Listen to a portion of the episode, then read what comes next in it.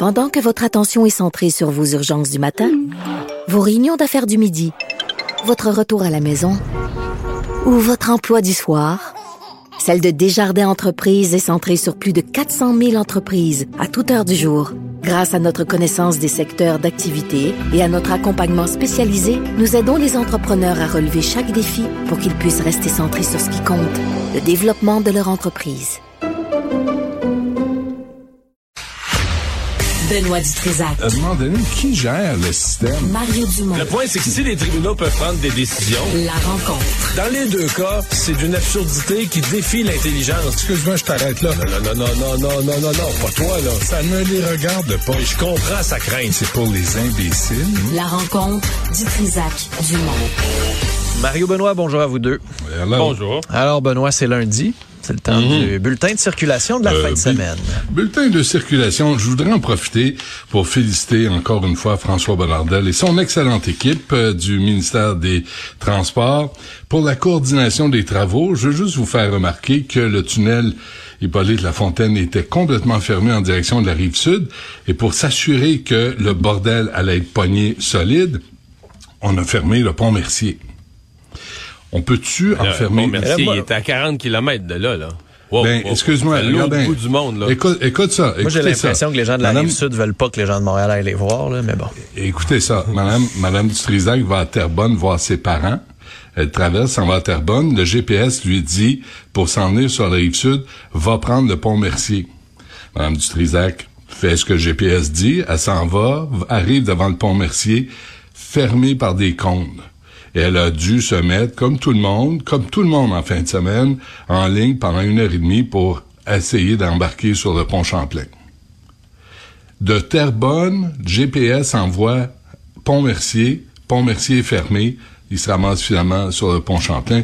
Je veux juste féliciter la coordination des travaux. Puis juste une autre affaire aussi, là, pendant qu'on est la, la gestion au quotidien.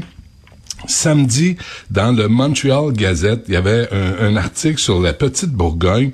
On va rouvrir la rue Notre-Dame pour les 12 prochaines semaines à partir de la mi-avril. Et ça, ça veut dire tous les restaurants là, qui crèvent de faim.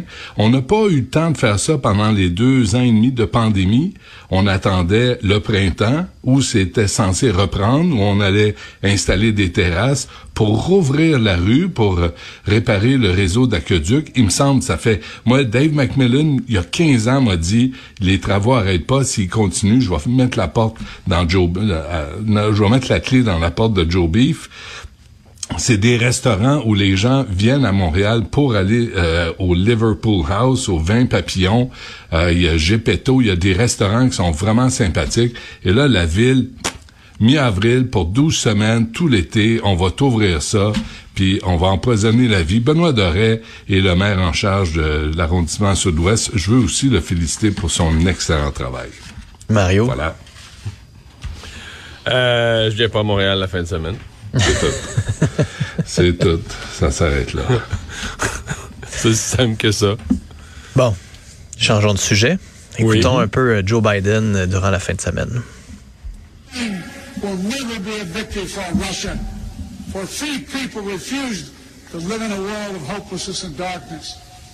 We will have a different future, a brighter future, rooted in democracy and principle, hope and light, of decency and dignity, of freedom and possibilities. For God's sake, this man cannot remain in power. Pour l'amour de Dieu, cet homme ne peut pas rester au pouvoir en parlant de Poutine. Mario? Ouais, et euh, il semble qu'il était sorti de son texte.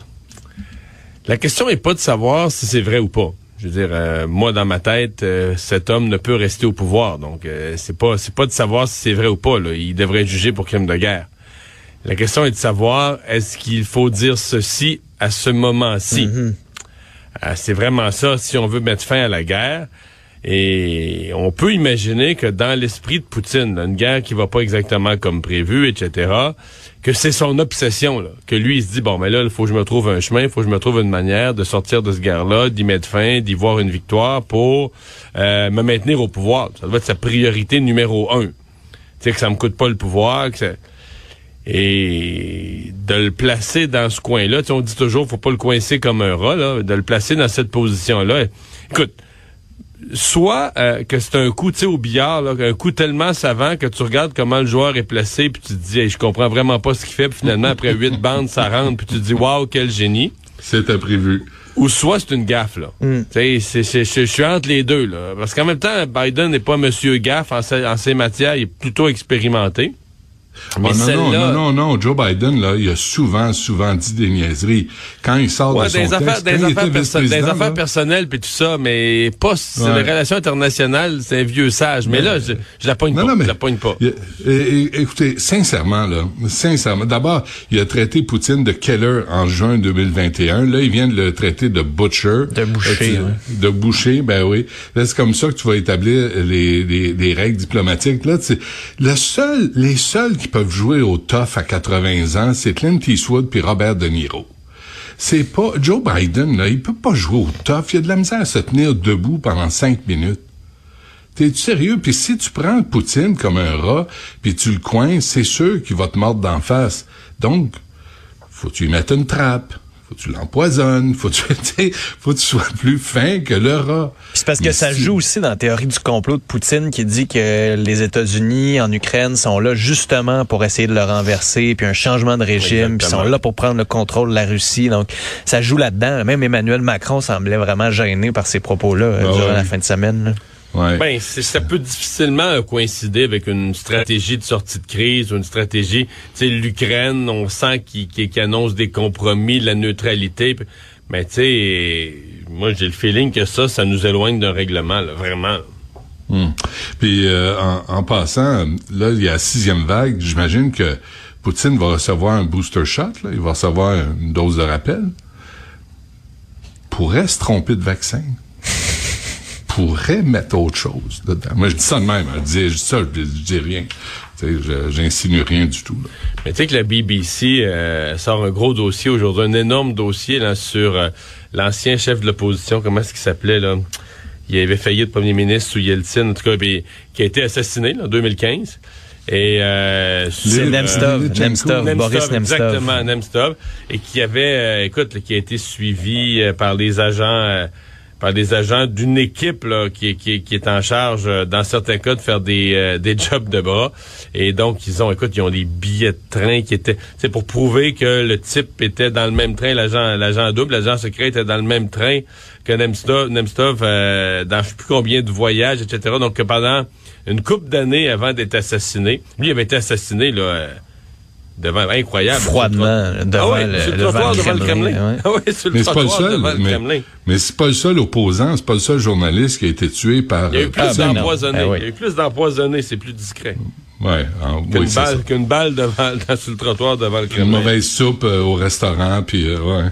Puis, mais, mais là, on, on peut rien dire. Je sais pas comment Joe Biden va sortir de ça, euh, tu sais, de, de cette provocation en Poutine. C'est vrai que ça joue dans la dans le, le jeu de, de Poutine pour l'instant. Bon, revenons à la politique euh, canadienne, le NPD, Mario, qui s'oppose à la hausse des dépenses militaires.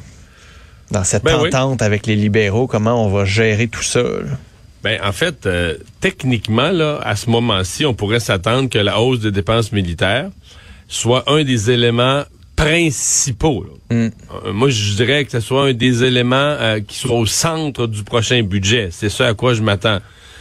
Fait qu'il signe une entente au début de la semaine passée et dans laquelle le NPD s'engage à voter pour tous les budgets d'ici la fin du mandat pour renverser le gouvernement. Puis là, ben, le NPD, à la fin de la semaine ou en fin de semaine suivante, dit ben moi, l'élément qui devrait être au centre du prochain budget, je suis contre. Est-ce qu'on doit comprendre qu'ils vont voter pour pareil, euh, s'abstenir, euh, qui, qui, qui essaient que...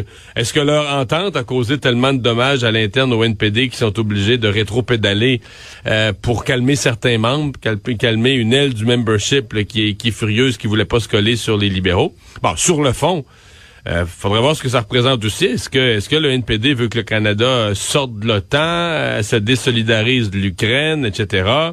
Euh, qu'est-ce que qu'est-ce que le NPD Qu'on pense soit si- davantage dépendant des États-Unis pour notre défense? Exactement. Qu'est-ce que le NPD ferait si un pays de l'OTAN était attaqué? Est-ce qu'on nous, on se désolidarise, on sort de l'OTAN? Et si le pays attaqué, c'était le Canada par le nord, on donne le Yukon, les- le, le- le Nunavut. Alors, ce serait intéressant d'a- d'avoir la vision d'ensemble du NPD parce que c'est facile là, de faire l'intéressant. Puis de dire, moi, je compte ça, la hausse de dépenses militaires, qu'on garde l'argent pour aider le pauvre monde. C'est tout le monde, tout le c'est toujours l'air d'être pour ça. T'as toujours l'air d'être euh, Roger Bontemps, là, que tout le monde va être d'accord avec lui quand tu dis des affaires de même. Mais à un moment donné, il faut que tu, faut que tu justifies l'ensemble de ce que ça signifie comme politique pour le Canada. là. Moi, ça, m'impressionne quand Jack Meeting prend des positions comme ça, tout en déposant les valises de Justin. Tu sais, quand il, revient, là, parce que son porte de valise, là, il y aura pas, il y a pas, il y a pas d'autorité, Jack Meeting. Tu sais, s'il veut vraiment, euh, envoyez-le en mission en Ukraine, envoyez-le en mission auprès de Poutine, là, qui rendons-le utile, mais de prendre position comme ça contre la logique, contre la guerre, parce qu'on n'a pas le choix, là. Les Kalinours, là, c'est correct, tu sais, on pensait que Trudeau, c'était le roi des Kalinours, tu te rends compte que c'est Jack Mitt, là, le, l'être suprême des Kalinours. Mais tu vois, dans, dans la population, il y a un sondage à Bacchus Data qui dit quand même, là, de façon générale, pour ceux et celles qui sont au courant de cette entente libérale NPD, il y en a 48% qui voient ça d'un bon œil ou d'un très bon œil, contre seulement 27% qui voient ça d'un mauvais œil ou d'un très mauvais œil. Et?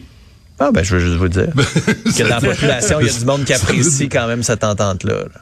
Ben, Ben, moi, moi, je pense que les gens apprécient ça pour deux choses. D'abord, c'est une entente. Je veux dire, le mot entente, c'est, c'est positif. Donc, à première vue, les gens, deux partis politiques s'entendent. Ah, on est tellement écœurés qu'ils se chicanent. là. Ils se chicanent pas, ils s'entendent. là, C'est perçu comme positif. Puis d'autre chose, les gens veulent pas d'élection.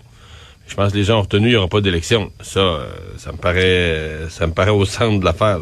C'est Mais- toujours des bonnes intentions, tu sais, c'est pas c'est pas des ententes entre le Parti conservateur puis le représentant des truckers là, puis des des antivax. Là, Là, c'est deux bonnes personnes qui, comme disait Mario tantôt, tu sais, euh, voient voient le monde avec des lunettes roses. Là, tu dis bon ben on s'en va vers euh, une meilleure situation, ce qui est pas ce qui est pas le cas. Ouais, mais on a hâte de voir ce budget-là. Ça va être un méchant bon test pour savoir quelles sont les priorités puis où va aller l'argent. Euh, Benoît, tu Mais, veux mais parler? si, excuse-moi, mais s'il y a une grosse augmentation des dépenses militaires, là, j'arrive quoi? En même temps, s'il y, a de l'argent- s'il y a de l'argent pour les assurances dentaires ou pour l'assurance Ouais, médicaments, Ils vont va dire, ben, j'étais pas d'accord avec ce bout-là, mais j'ai eu ce que, il a tenu parole sur ce qu'il m'avait dit, je vote pour. Non, puis Sig va dire de- quoi si on augmente les exportations de pétrole? Puis, de- puis depuis quand euh, Justin, lui, va froncer les sourcils à, à savoir qu'il faut euh, offrir plus de bonbons, faire plus de chèques? Depuis quand ça l'arrête en politique, lui?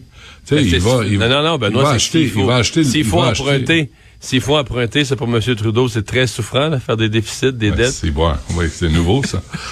c'est une nouvelle.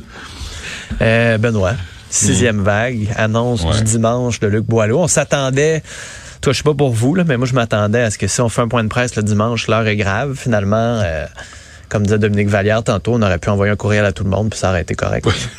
C'est- oui, puis à Montréal, c'est drôle, hein? Ça baisse à Montréal, ça monte en région. Là, tu dis, il me semble que c'est moins dangereux dans les grands espaces euh, que Là, y a la sixième vague s'en vient. Là, Là, on va faire quoi? Est-ce qu'on va faire comme la cinquième, puis on va attendre de l'avoir d'en face? Est-ce que là, les, les doses de rappel, est-ce qu'on les applique de plus largement? Est-ce qu'on est-ce qu'on prend ça au sérieux parce que ça va nous péter d'en face, c'est inévitable.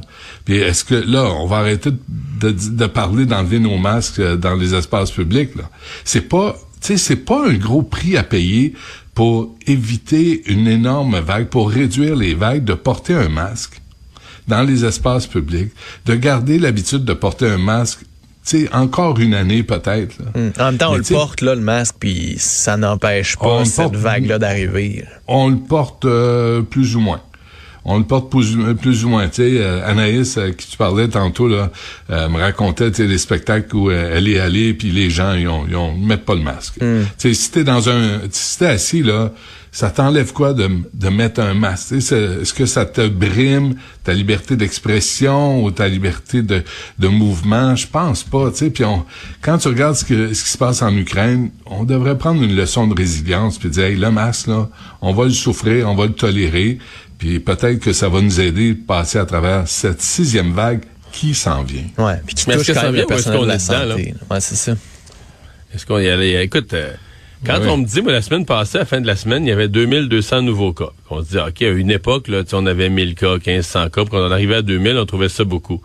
Mais là, on a 2200 cas, mais on teste plus personne. là. Mm. Les 2200 sont parmi les petits sous-groupes, là, le personnel de la santé, un peu les quelques personnes des CHSLD Les profs. les profs, mais les, les- les sous-groupes où on fait encore des tests.